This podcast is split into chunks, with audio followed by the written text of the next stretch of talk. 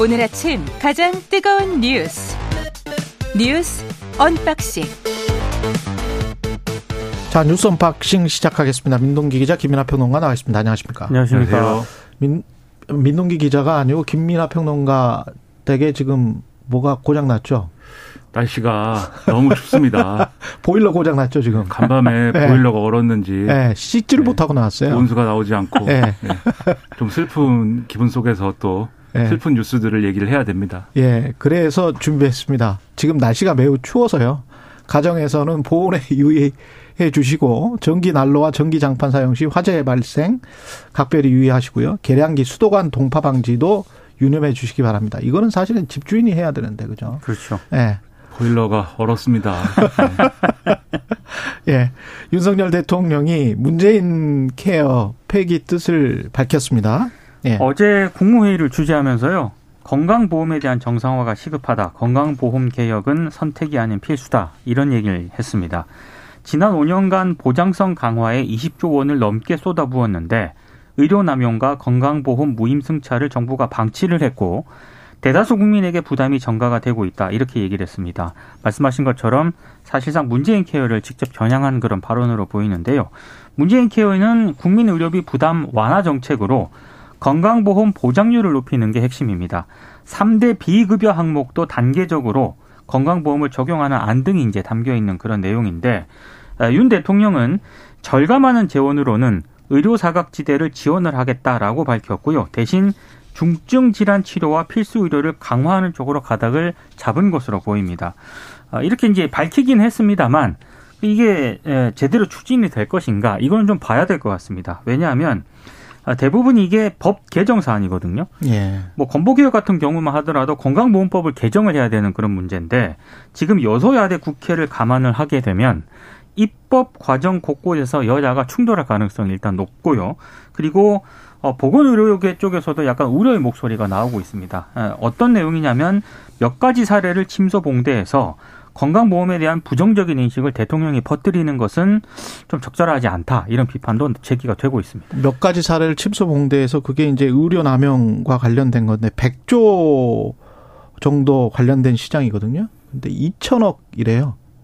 의료 남용을 만약에 다 했다고 하면 그러니까 의료 남용이라고 판단된다고 하더라도 이게 100조와 관련된 일을 2천억 어디에서 정말 환자나 병원이 빼먹었다고 하더라도 이게 건보의 구조와 관련된 것인지 사실은 고령화나 인구 문제 때문에 그런 거는 우리가 많이 알고 있고 그다음에 사회적 갈등 요소가 있었던 거는 직장보험 가입자하고 지역 그렇죠. 가입자하고의 차이 때문에 자산 소득을 어떻게 결정할 것인가 그것 때문에 크게 이슈가 됐었던 거잖아요. 그래서 고령화 문제 그다음에 지역 가입자, 직장 가입자 이 문제가 핵심적인 논의가 될 수밖에 없을 겁니다. 앞으로도. 예. 그러니까 건강보험 재정 문제와 관련돼서 이제 음. 말씀하신 대로 이제 그런 부분들이 쟁점인데 지금 이제 이런 부분이 있어요 분명히 소위 말하는 문재인 케어 그러니까는 이 건강보험의 보장 범위를 이제 MRI나 초음파나 이런 데까지 늘린 거에 대해서는 한번 평가가 필요하긴 합니다. 그래서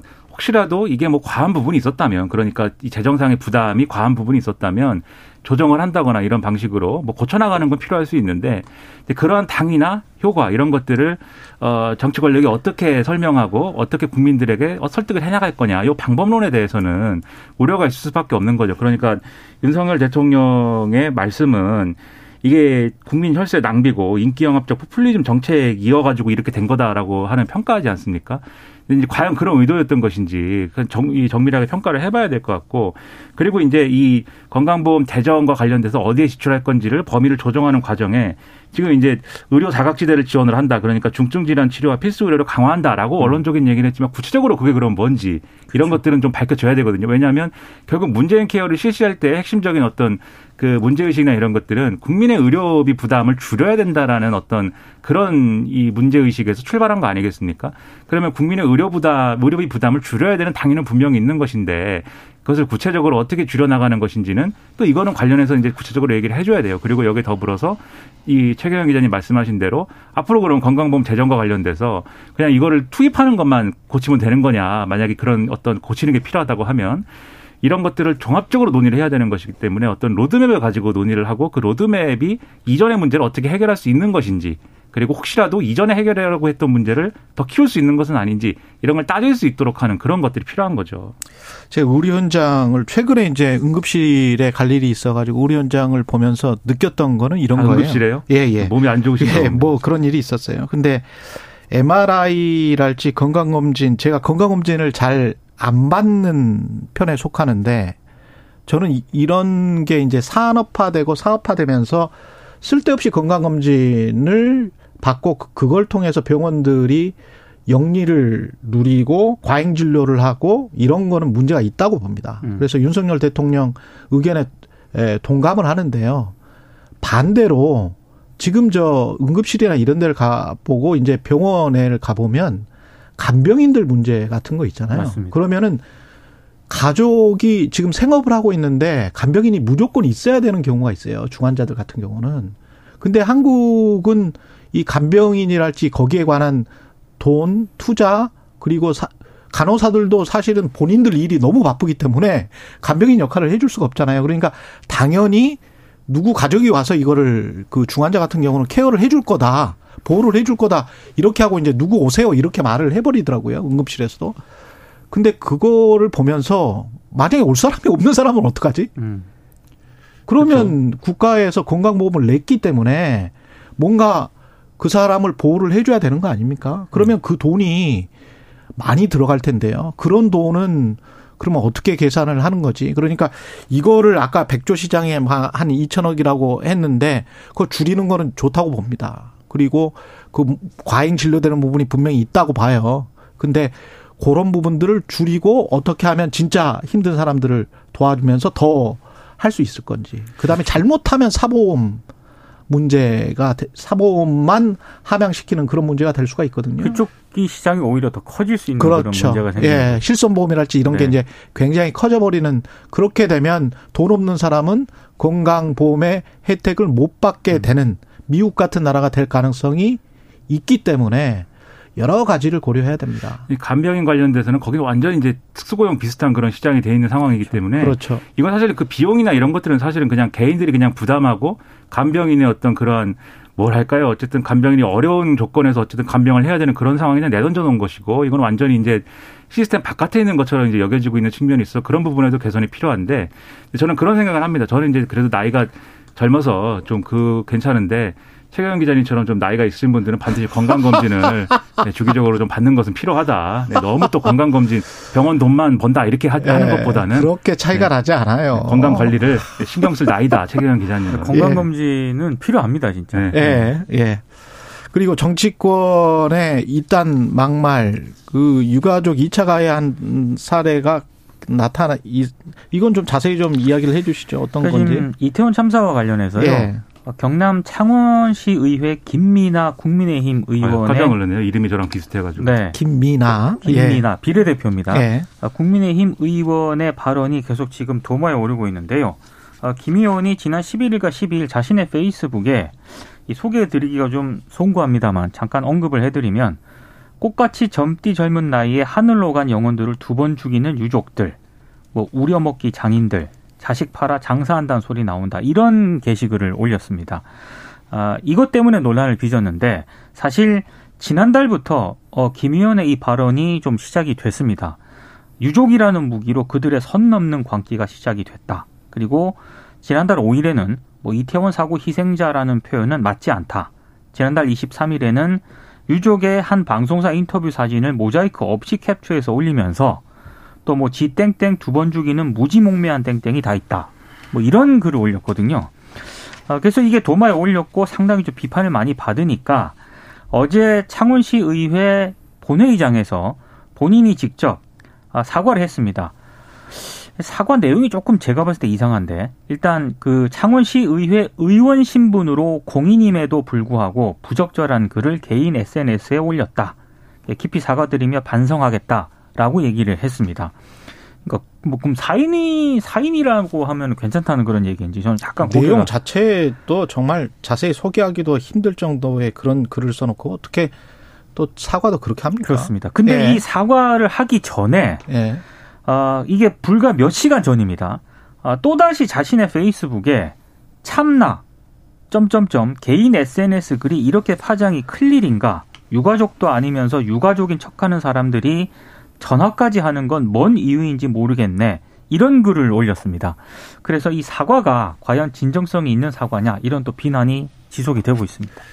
저는 이제 이 소식을 보면서 분노보다는 이제 의아함이 훨씬 더 커졌습니다. 왜냐하면 도대체 이 이태원 참사 유가족하고 무슨 뭐, 무슨 원한이 있길래 뭘 근거로 이런 글을 썼는지 잘 이해가 안 되고요. 뭐 이게 참사가 일어나고 지금 49제도 안 지났어요. 맞습니다. 그렇습니다. 네. 왜 이러는지 모르겠어요. 네. 뭘 가지고 네. 이렇게 한 것인지 잘 모르겠고 이게 무슨 어 지금 말씀하신 대로 참사 얼마 지나지 않은 상황에서 이태원 참사를 우리 사회가 제대로 극복하고 잘 소화 소화하느냐 아니면은 또 이상한 어떤 정쟁화의 길로 가느냐에 지금 갈림길에 서 있는 것 같은 그런 상황인데 이런 글들을 이 그냥 개인도 아니에요.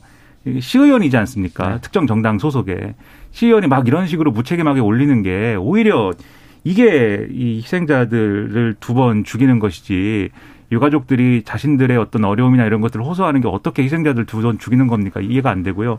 그리고 말씀드렸듯이 이분은 이 시의원이기 때문에 당연히 이분이 소속돼 있는 정당에서 조치가 있어야 되는 것이고 국민의힘 윤리위 그렇습니다. 회부하기로 했습니다. 경남도당 네. 윤리위에 회부가 됐는데 이런 이런 이런 것은 제명이죠. 제명에 준하는 어떤 그러한 가장 높은 이 어떤 그런 수위의 징계가 있어야 될 것이고 그래야 국민들의 신뢰를 회복할 수 있지 않겠습니까? 제명을 해도 의원직은 계속 유지하기 때문에 그것 네. 그것도 어, 어떻게 하면 그러면 또 그렇죠. 제재할 수 있는지 등에 대해서도 논의를 해나가는 그런 정치권이 신뢰를 얻기 위한 이런 움직임을 보여야 이태원 참사를 우리가 잘 극복할 수 있는 것인데 여러모로 좀 아, 좀 놀랍습니다. 어떻게 이런 글을 씁니까?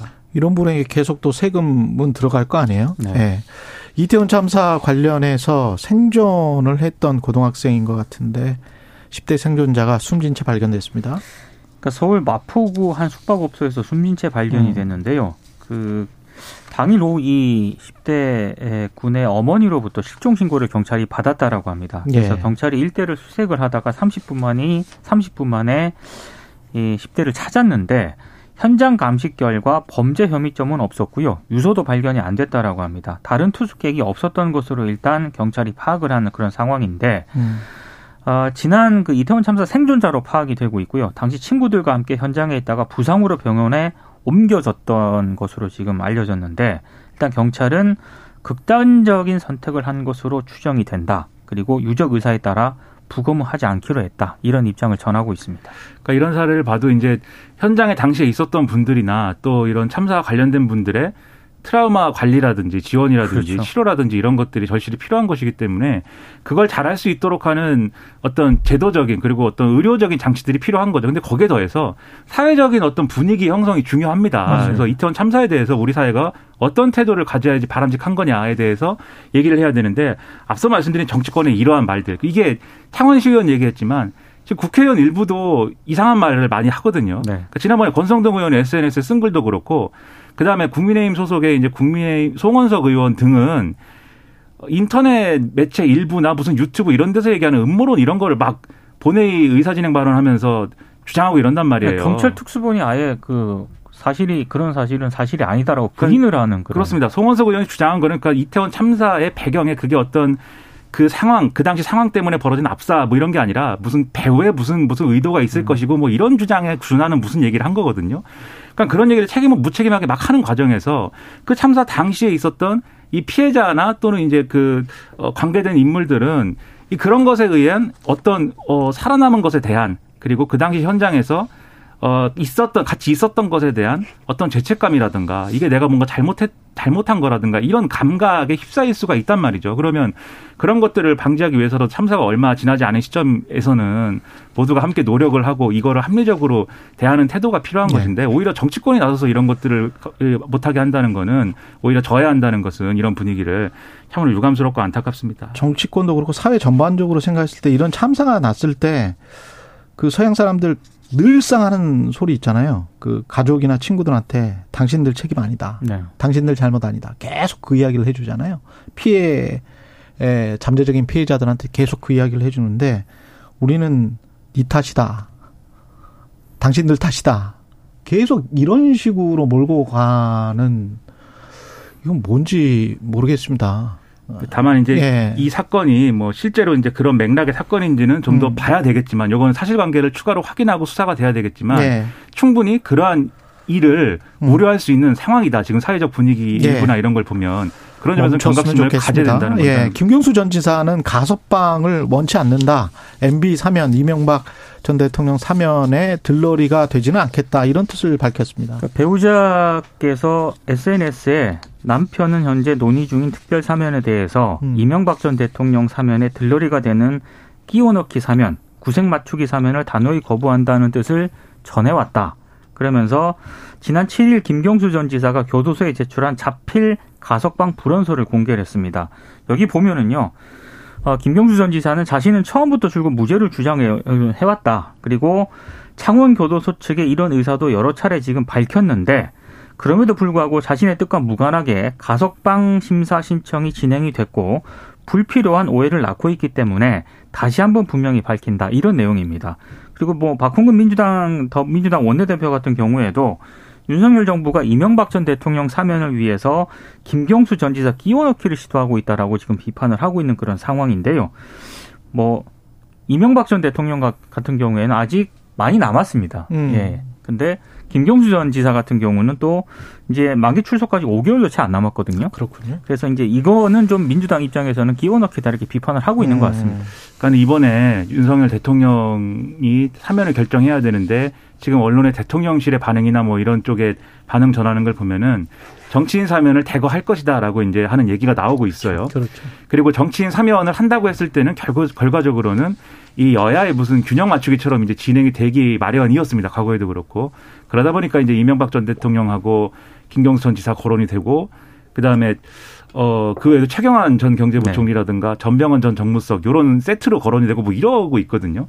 근데 이게 각각의 사람들이 받고 있는 혐의도 제각각이고 그리고 그런 연장선에서 사면이 필요한가도 이제 여러모로 의문인 부분들도 있고 특히 이명박 전 대통령은 전직 대통령의 문제이기 때문에 이거는 무슨 끼, 이 서로 균형을 맞춰서 뭐 하고 이럴 필요가 없이 그 자체로 판단해야 되는 문제라고 생각이 돼요. 그렇기 때문에 이걸 굳이 뭐 이런 식으로 판단할 필요가 없고 그리고 지난 정권 말에도 사실 권성동 의원 등이 김경 수 지사를 사면하기 위해서 이명박 전 대통령을 음. 사면할 것이다. 지금은 완전히 반대 구도의 그런 네, 주장을 네, 하기도 했지 않습니까? 네. 그러니까 정치권의 그런 주장이 사실은 대통령의 사면권 행사나 이런 것들을 오히려 이 어떤 사회적 신뢰를 잃게 만드는 그런 측면들이 분명히 있거든요. 음. 그리고 이번에는 또 대통령이 또 사면권을 행사하는 것에 그런 맥락이 또 보이기 때문에 저는 사면권 행사에 대해서는 여전히 신중해야 된다라는 점에서 사회적 논의가 필요하다라고 생각을 합니다. 뉴스 unboxing 민동기 기자 김민아 평론가였습니다. 고맙습니다. 고맙습니다. KBS 라디오 최경영의 최강시사 듣고 계신 지금 시각 7시 40분입니다.